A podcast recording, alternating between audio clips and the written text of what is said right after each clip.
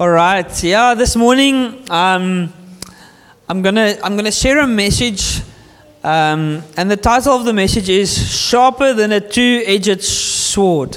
Sharper than a two-edged sword. Now, if you know, if you know, um, if you know your Bible or you know that reference, um, I'm referring to a scripture which I'm going to read a little bit later, which is in Hebrews. But it's referring to the Word of God being like a double edged, like a sharp, two edged sword that cuts. And I'm going to get to that verse just a little bit later. For the Montagu guys, and for it's, it's holidays, so like uh, those that were not here on last Sunday, I preached a message about how to read, how to read your Bible, how to interpret your Bible. And I, and I mentioned that we need to look at the context. So if and, and so today's message is not necessarily building on last week's message. So if you did not hear last week, don't stress. I'm not going to make it um, that difficult. But if last message was a last week's message was about how how we need to get into the Bible, today's message is, message is about how do we get the Bible into us. And because I find, for me personally, that's the more difficult part Maybe for some of us today, the more difficult part is to actually just get into the Bible. But once you start getting into the Bible, you, you start realizing, hang on, hang on, this is. Sometimes I'm reading and I'm just reading and nothing happens. But other times I'm reading and, and the Spirit of God is, is there, the presence of God is there. And when you read the Bible, whoa, God suddenly starts to speak to you. So it's one thing to get into the Bible, but it's another thing to allow the Bible to get into you. And today, that's what I want to talk about. The Bible is this amazing book. It's got 40 authors that were inspired by God Himself. And, and the, the authors were fishermen, tax collectors, farmers, shepherds, um, kings, prophets, a, a host a host of people and a host of guys that from different from dif- different backgrounds, different um, cultures, different understandings, different and and somehow the Holy Spirit inspired them to write one story. And, and I would, I'm sure that all of us would agree today that we agree that the Bible is the Word of God. If you just look at all the prophecies in the Bible, we, of which most, I think, I, I, I don't have the, the, the figure in front of me, but most of the prophecies in the Bible are fulfilled. There are a few that still need to be fulfilled when Jesus is coming back and inaugurates the final reign of his kingdom, which is the topic that I'm not going to go into today. But, but do you, are we in agreement that the Word of God is the Word of God. Scripture is breathed out by God. Let's look at what 2 Timothy 3, verse 15 says. Um, uh, Paul is writing to Timothy and he's saying how from childhood you have been acquainted with the sacred writings. Now you must remember, the, again, the context that the New Testament was not yet written.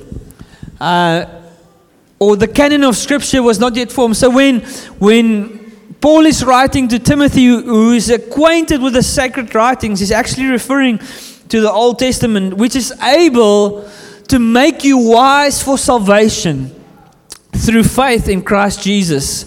All scripture is breathed out by God and profitable for teaching, for reproof, for correction, and for training in righteousness. I don't know about you, but I want to be wise for salvation.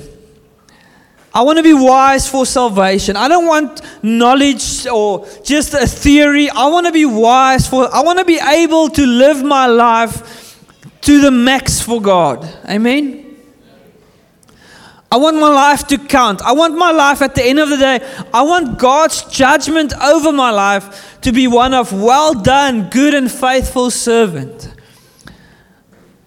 And I think if we want that, if that is our desire, that at the end of the day we find God's judgment over our life to be one of, well done, my good and faithful son, well done, my good and faithful daughter, then we need to be wise for salvation.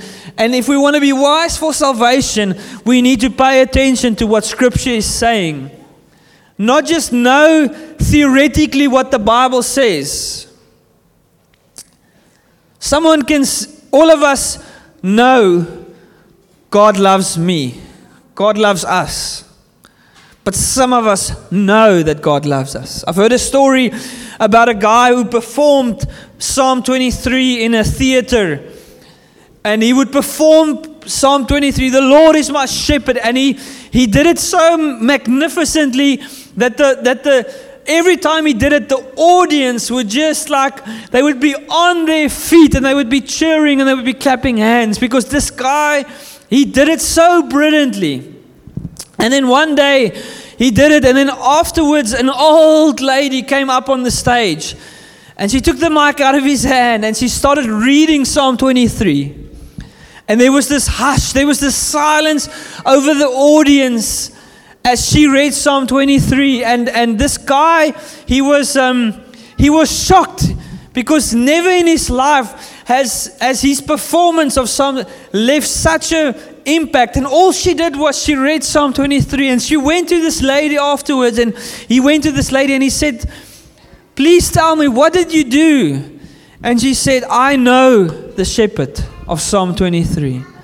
And the difference was one guy who did a magnificent theory and, and who read a beautiful thing, but on the other hand, there was a lady there was who knew the shepherd of Psalm 23. We can know Psalm 23 off by heart. We can, we can, but do we know the shepherd of Psalm 23? And today, I want to I want to start with saying that the primary what is the primary purpose of scripture? What is the primary purpose of scripture? Anyone want to take a shot? Faith. Get to know the Father. There's no wrong answers, I think.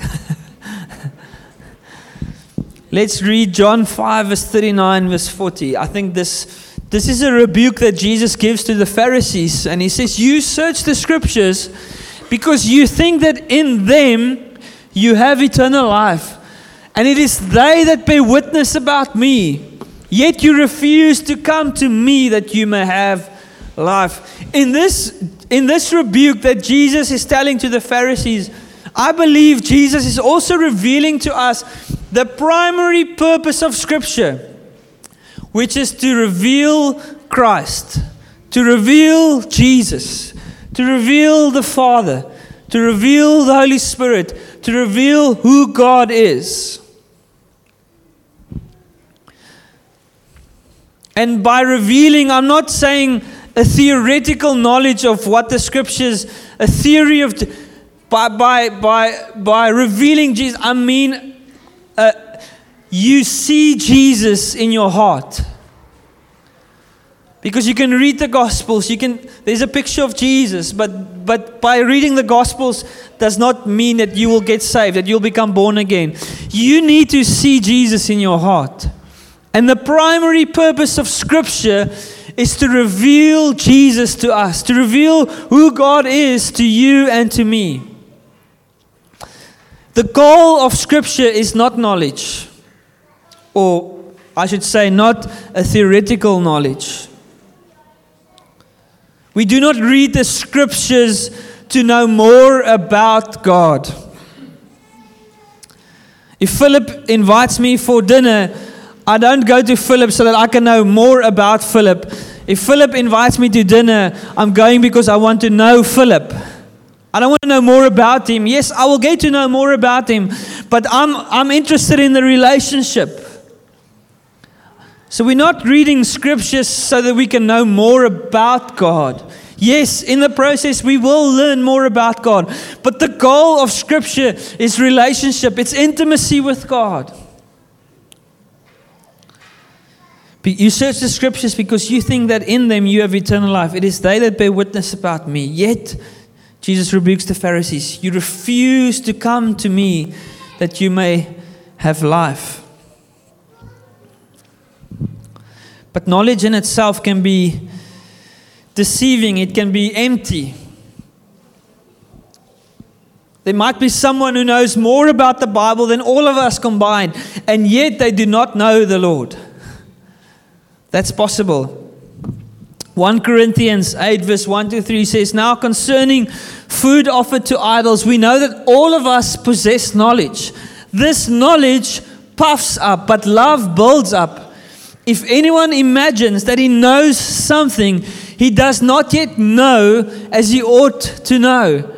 But if anyone loves God, he is known by God.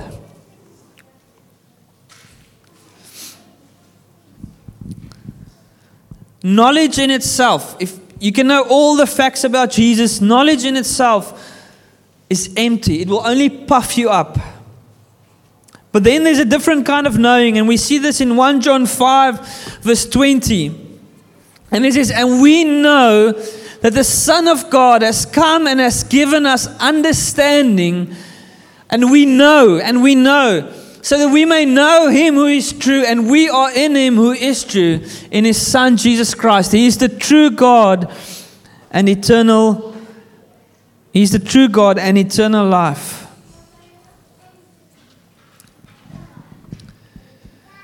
The point of knowledge is so that it will lead to intimacy.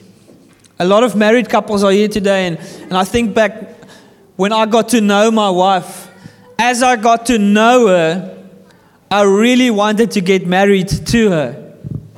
That's knowledge that leads to a greater relationship. That's the point of what God is trying to do with us and why He's given us Scripture is He's given us knowledge, but the point is so that it can lead to a greater relationship. Not so that I can sit in the morning and say, after I've read my Bible, tick, I've done my duty for the day. I've got my food for the day. Even maybe how we approach a Sunday. Christopher, thank you for your message. Now I'm filled up for the week. Now, the point is that that even today will lead you into a greater revelation of who God is. And the purpose of that revelation is so that you can walk in intimacy with God Monday, Tuesday, Wednesday, Friday, Saturday, until next Sunday.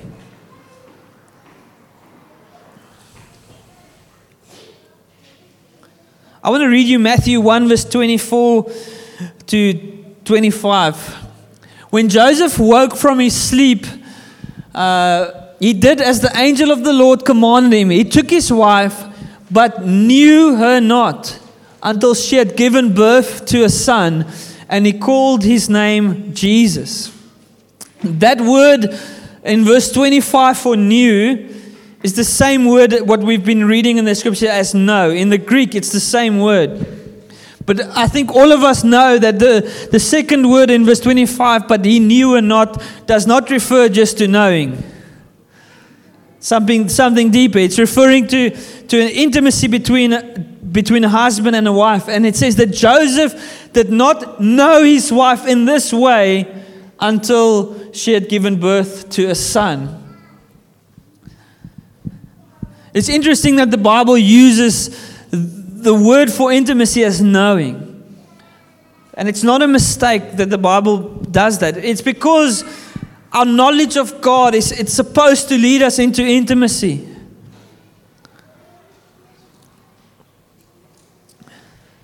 It's supposed to lead into a relationship. And I want to give you an example. Like God is here today and He's speaking to us, hopefully. Hopefully, He has been speaking to you even before the service started, someone greeted you and you felt the love of God. Maybe during worship, the Holy Spirit came and spoke to you in your heart. You had you, God showed a scripture to you, or thoughts came into your mind about, I need to forgive that person, or thank you, Lord, for that you are my provider, or Emka shared a testimony and you heard the Holy Spirit speak to you. Do not worry, trust God. I hope that by now that, that for all of us, and even through me sharing from the Bible, that God is speaking to us. And so God is speaking to us, but then you actually sit with a choice to, to, to receive what God is saying or to not receive what God is saying. And when you receive what God is saying, you are transformed and, you, and it goes into your heart, it goes into your life, and it transforms you. But you can hear today and you can decide to. I hear it, but it's, I'm only hearing it with my ears, I'm not hearing it with my heart. And what happens when you hear with your ears only and not with your heart is, is the information merely stays information. And actually, what happens is your heart becomes callous to the Word of God. Your heart word hard. Your heart hardens towards the Word of God. So when you when when God speaks, you, whether it's your quiet time, whether it's when you're reading a Bible, wherever it is, whatever it is, whenever God speaks, you sit with a decision. Am I going to receive this with my ears and my heart, or am I going to hear this with my ears only? And so, whenever God speaks, you're either better off because you've received in your heart what God has said, or you find yourself in a place where your heart is hardened because you heard with your ears, but you decided, this is not going into my heart. And the next time when that God wants to speak that truth to you, it will be harder for you to hear that truth because the previous time God spoke a truth to you, you decided to harden your heart.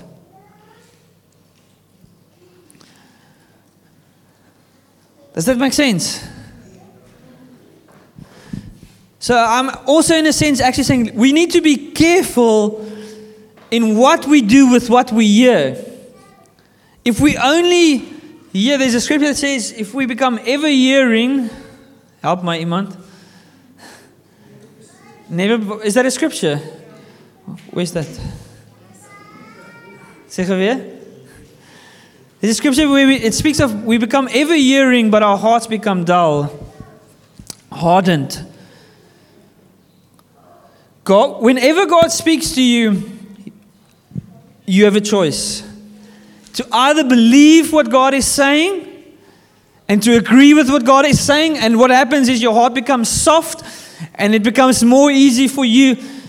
But let's say this week, tomorrow, tomorrow's Monday, tomorrow's Monday, and you read your Bible and nothing happens. Guess what? It's going to be harder for you to open your Bible on Tuesday because on Monday, you only listen with your ears and not your heart. And I want to say that this morning that I think that the, the most, maybe I've said this of other things as well, but the most dangerous thing on the path of a Christian is, uh, is your hardened heart. A, heart that has become calloused, a hart wat hard geword. And in my life, I think back there, there have been moments and there have been times in my life where my heart has been hardened. But never have I thought about myself in the moments, if I reflect back, that in that I've never, I've never seen that I'm hardening my heart. I can only reflect back to moments where I've realized afterwards my heart has been hardened because I, I received the word of God, but I did not obey it or I did not receive it in faith. Hebrews 3, verse 12 to 16 is a, is a beautiful scripture, but also a scary one as it throws a warning to us. Take care, brothers, lest there be in any of you an, un, an evil, unbelieving heart, leading you to fall away from the living God. I want to say there that that scripture scares me because that scripture tells me the possibility exists that I might fall away from the living God.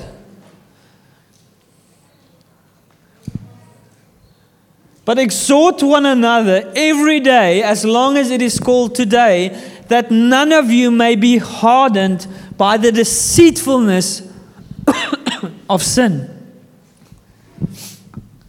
Sin is deceitful. Sin doesn't come, ha ha, I'm the devil.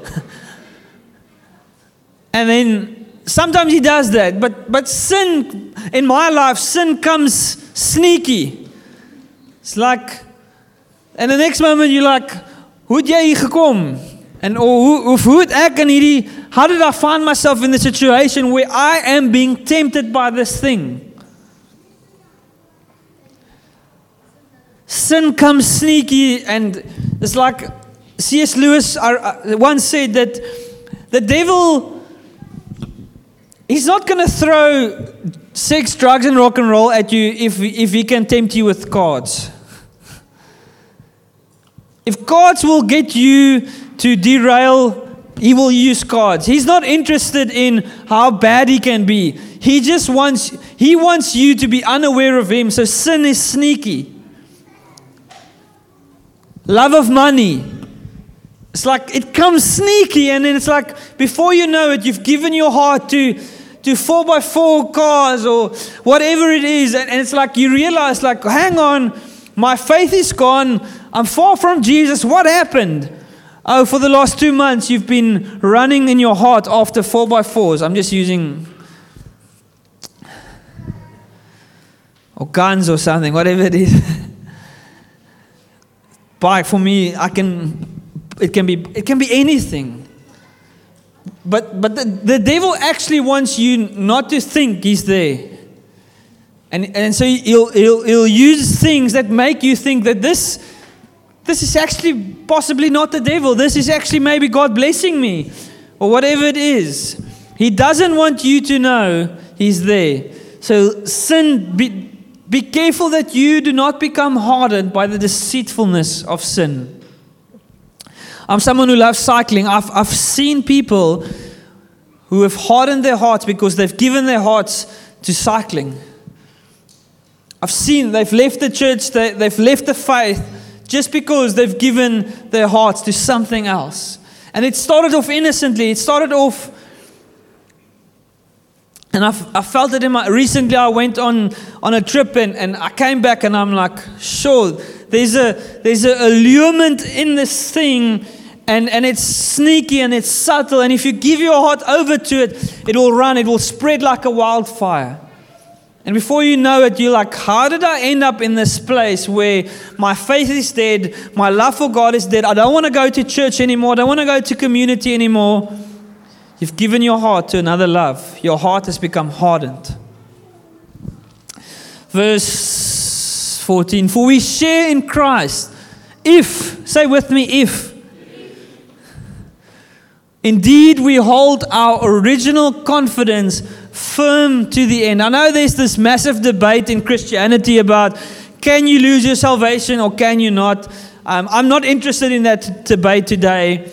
Uh, once, when I was a Bible school student, I was very interested in this debate, and everyone was. But uh, when I'm reading the scripture, it says to me, Christopher, if you if you do not hold till the end, goodbye, bye bye, see you later. And no, not see you later, see you never, and no, be, no luck next time because there's no next time. I'm, um, I'm in the faith now, and scripture warns me that I need to stay in the faith. And if I don't stay in the faith, as ek nie in hierdie ding bly, if I don't continually give my heart to the Lord and live for Jesus, if I do not do that, the possibility is there that I might fall away, I might slip out of my calling and my purpose, and I might even slip out of heaven. Yes, there are other scriptures that tell me on the other side that I'm secure. And, and as I stand here today, I am secure in my salvation. I believe I am a born again Christian. But that means I'm still heeding. God would. Why would God warn me if it's not possible? And it says, verse 15 Today, if you hear his voice, do not harden your heart as in the rebellion. For verse 16, for who are those who heard and yet rebelled? Was it not all those who left Egypt by Moses, led by Moses? I want to ask you a question. Was it God's plan and God's purpose for only two guys of that generation to enter the promised land? Or was it God's purpose for the whole generation to enter the promised land? Hello? Javier? Who says everyone? Who thinks everyone? I might be wrong, but I think everyone as well. But it says of a whole generation, only two people entered the promised land Joshua and Caleb, not even Moses. So I believe that if we we need to pay careful attention to the condition of our heart because if we if our hearts do not remain soft to the Lord, we might miss the purpose and the calling of God for our lives. If you're sitting here and you're hearing me speak today, you have a calling and a purpose of God on your life. And the way that you respond to God in every moment that He speaks to you determines whether you're going to walk in your calling and your promise and the purpose that God has for you. Today you are hearing God speak. What are you going to do with it? Are you going to are you going to say yes, God, I agree in faith with what you are saying, or are you going to go, wow, that was a nice preach, and I'm glad I heard it. And you know, I think I'm going to send it on to that guy because he needs to hear how Christopher says that. I'm telling you, as a preacher, it's the, it's the easiest temptation is to, it's to read your Bible and to think, this guy in the church needs to hear that, this. And you get to a place where you've got a word for everyone, but the Lord is not speaking to you. And that's, that's a scary place. That's a dangerous place. That's a hypocritical place. Because God is, God is rebuking everyone else but you. I love what David says in Psalm 139 at the end. It says, Search me. Here, soek my. Search me, O God, and know my heart. Try me and know my thoughts. Do you agree that God has got access to see everything in our lives. Amen. And so David says, God, I come before you and I'm inviting you willingly to seek my heart, to, to see into me. Is there anything in me that brings displeasure to you, God? Is daar my? Search me, O God, and know my heart. Try me and know my thoughts and see if there be any grievous way in me and lead me in the way everlasting. This for me speaks about posture. What is the posture that you and I have when we come to the Word of God and actually when we come to God Himself?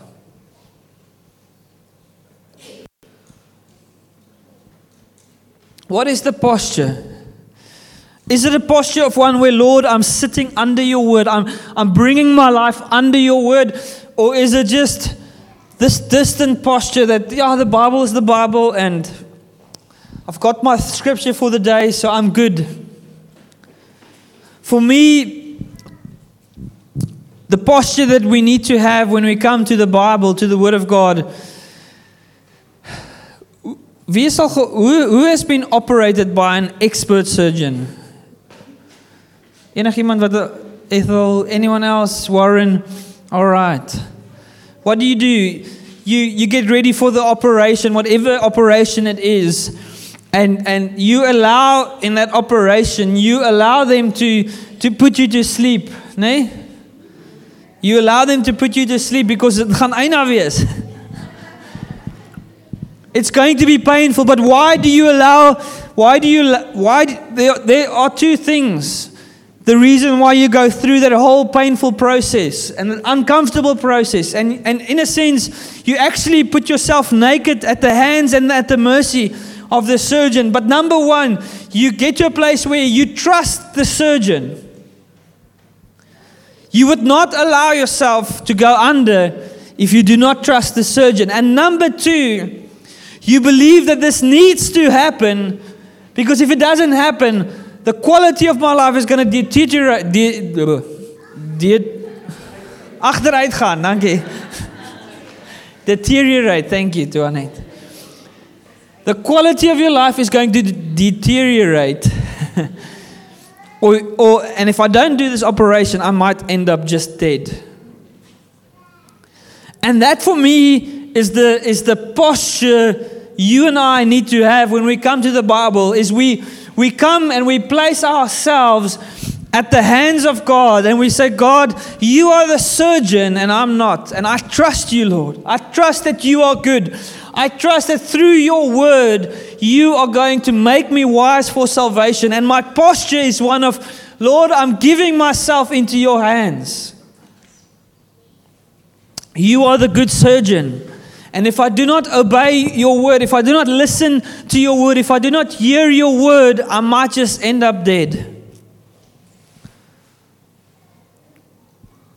And this is where I come to Hebrews 4, verse 12. And it's very interesting as I'm landing that, that if you read the whole of Hebrews 3 and verse and 4, the chapters, Hebrews 3 and 4, you can go read it. It speaks about the whole two chapters, speaks about God's rest that He has for His people.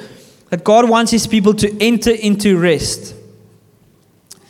And then He says, Do not harden your hearts like the Israelites did, that we just read. But then he gets to verse, verse 4, verse 12. And if you read verse 12 in the context of, the, of where, we, of, of where the, this verse is in the chapter, it's almost like this verse finds itself in the wrong chapter. If you read the whole chapter of Hebrews 4, you're kind of thinking, hang on, he's been going one thought, one um, strain of thought, and then all of a sudden, verse 12 comes, and you're like, did, did, did, this verse should be somewhere else. For the word of God is living and active, sharper than any two edged sword, piercing to the division of soul and of spirit, of joints and of marrow, and discerning the thoughts and intentions of the heart.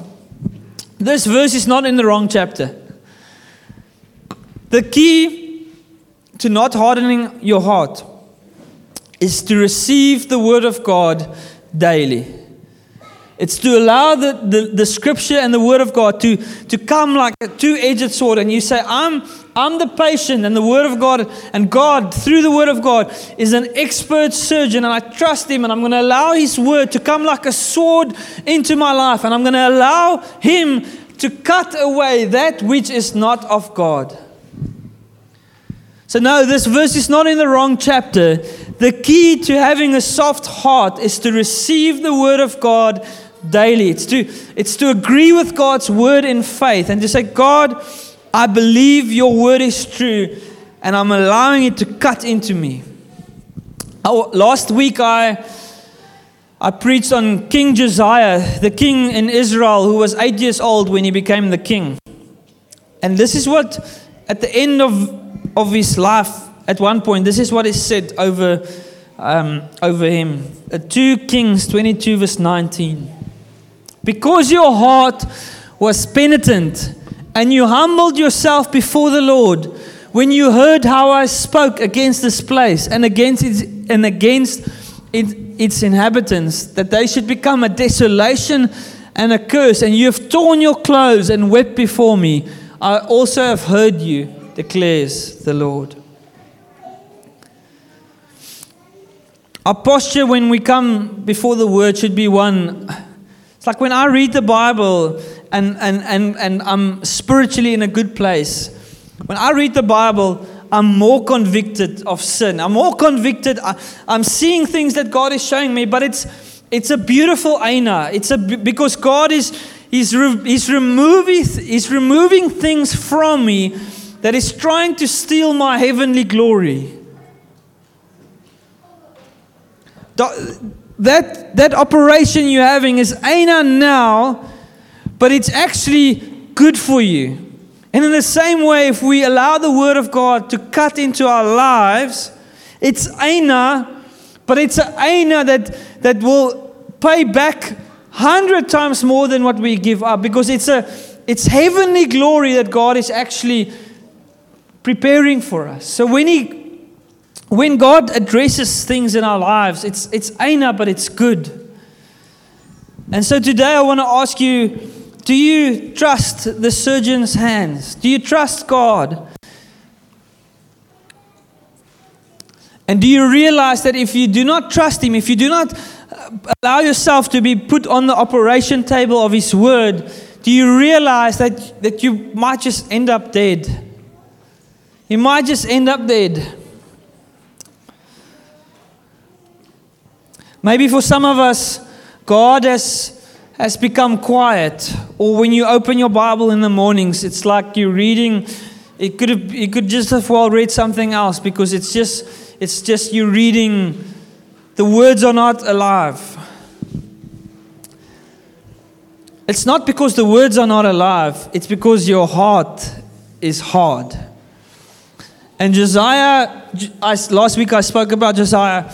His father and his grandfather was evil. They did not pay attention to God or his word. So when Josiah becomes king at the age of eight, one guy, um, he discovers the, the law of God and, and, and it's read. And Josiah's like, sure, we are in big trouble because we have disobeyed this law. And this verse says, because Josiah, he, he repented, he turned back to God and because he turned back to God, a whole nation turned back to God. But I want to I want to ask you today if, if you find your Bible to be dead, it's not because the, your Bible's dead or you need a new translation. I've, the, the, the classic thing that people do is when your Bible's dead, like, I'm going to buy a new Bible. and maybe that might just kickstart your repentance, but you, you don't need a new Bible. you need a new heart. You need to come back to God and, and repent and bring yourself before Him. And you'll find when you, when you repent before God, you'll find the words of Scripture become alive. All right, so I'm going to close this and, and land this. Let, let's, let's stand. Just for a moment, just say, Search me, O God, and know my heart. Is there anything in me, God, that, that's wicked, that's grievous? Any, is, is daar iets in my, Here, wat Is daar een harde gedeelte in my? Is there one piece of my heart that's hardened? I want to ask you how how are you experiencing your times with the Lord on a daily basis? If you're saying to me today, Christopher, I'm not finding any joy in reading my Bible. I'm not experiencing the presence of the Holy Spirit when I'm reading the scriptures. Because that's what God has for you. God has for you a, a place where you experience Him daily. And that whenever you open His Word, you will find His presence. And if that's not where you find yourself, God is not here to say, Oh, you wicked person. God is saying, No, I've got so much more for you. Would you, would you return? Would you come back to me and and just once again give your heart to me. Would you, would you just once again open up your life and your heart so that I can come in there? Because I've got so much more for you. I want to pour out my spirit and my presence and my love and my joy. I want to pour it over you. But you'll never see it, you'll never feel it, you'll never experience it as long as your heart remains in the condition of, of, of, of the way it currently is.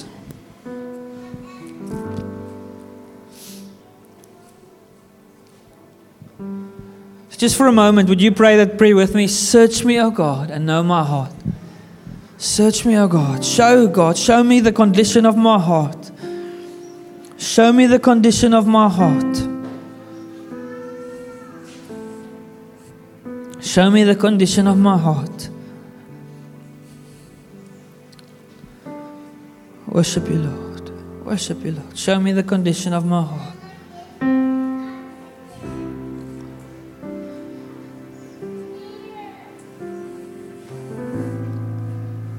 Worship you, Lord. Worship you, Lord.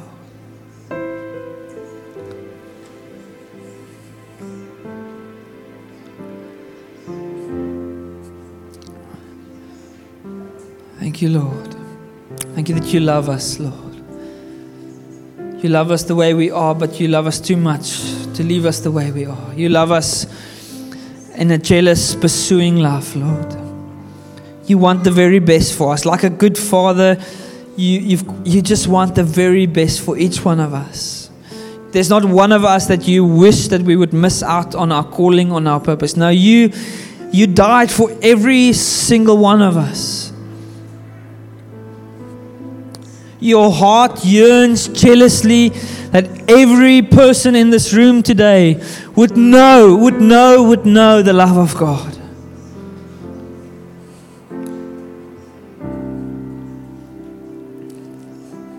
Take us deeper, Lord, into your, your arms. Take us into a greater revelation of who you are. Transform our theory into experience. Transform that we would not just hold on to an empty theory, but that we would step into a place where we want to taste and see that God is good. If you feel like the Holy Spirit is convicting you of, of in some way having a hardened heart, would you just respond by, by stepping out of your chair just forward? I just want to pray with you. Worship you, Lord. Worship you, Lord. Worship you, Lord. Just take a step forward. I know it takes a bit of boldness, but repentance in itself is something that takes a little bit of guts to do. Do not fear man, fear God alone.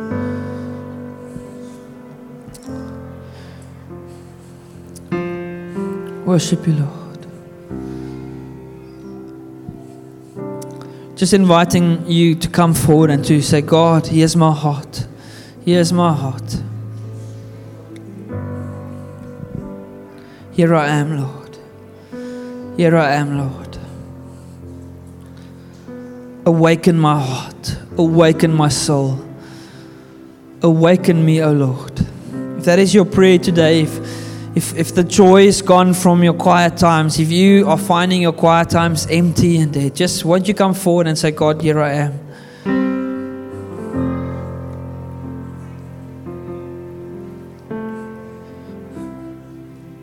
I'm going to ask you to come. Kom staan voor. I want to pray for us. I think there's more people that need to respond today. Do not harden, like I said, do not harden your heart today when you hear the word of the Lord. That's the scripture. Do not harden your heart. Moenie jou hart hard maak as jy sy stem hoor vandag nie. It will become more difficult to return to him. It will become more difficult to repent the next time.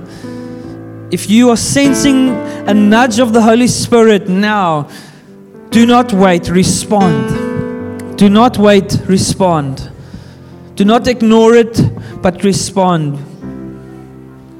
As jy voel die Here werk met jou, as jy voel die Here praat met jou, moenie dit ignoreer nie. Moenie dink ek gaan by die huis alleen gaan bid en dit uitsorteer want ek is bang wat iemand dink. No, respond before the Lord today.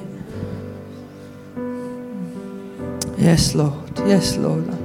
Ek gaan nog net 'n oomblik gee as daar nog iemand is wat wil saam bid en saam respond. Worship you, Lord. Holy Spirit, you are so faithful, so kind, so good.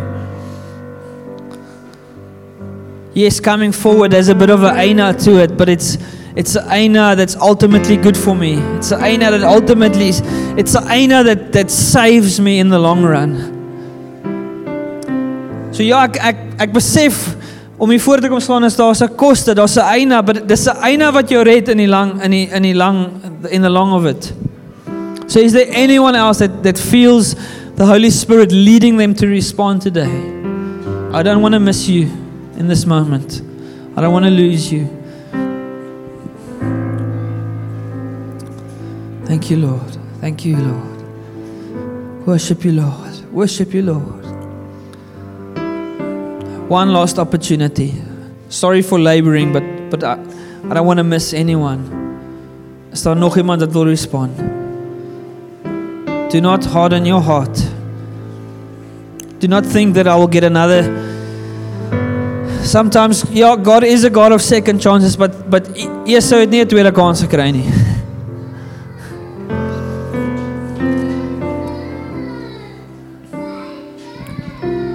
Worship you Lord, worship you Lord, worship you Lord. As jy voor staan, wil ek jou net vra, sê Here. Lord, here I am. Here I am, just you and God. I'm not going to come and pray for each one, just you and God. Just say, Lord, here I am. I'm coming back to you, coming back to you, Lord. Soften my heart. Here, maak my hart sag. My heart het hard geword. Here, ek weet nie you might not even know how it got hard. You might not even but that's not important. The only thing that is important is that in this moment, God is standing before you, full of love, full of grace, and He says, Receive my spirit. He's breathing His spirit back into you. And He's saying, You are my beloved. You are my chosen child, my son, my daughter. I've got so much good things planned for you. I've got such great calling and purposes on your life. And so, Lord, I pray for every single person that, that, that took the step to respond to you today, Lord, that you would right now restore and revive, awaken in Jesus' name.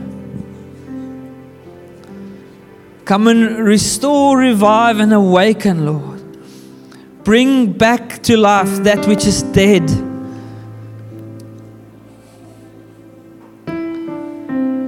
back to life that which is dead. Thank you, Lord. You are so kind and so gracious. Your word says it's your kindness that leads us to repentance. Here ek bid soos wat hulle huis toe gaan en that as they get back into your word that it will be alive and active. Sharper than a two-edged sword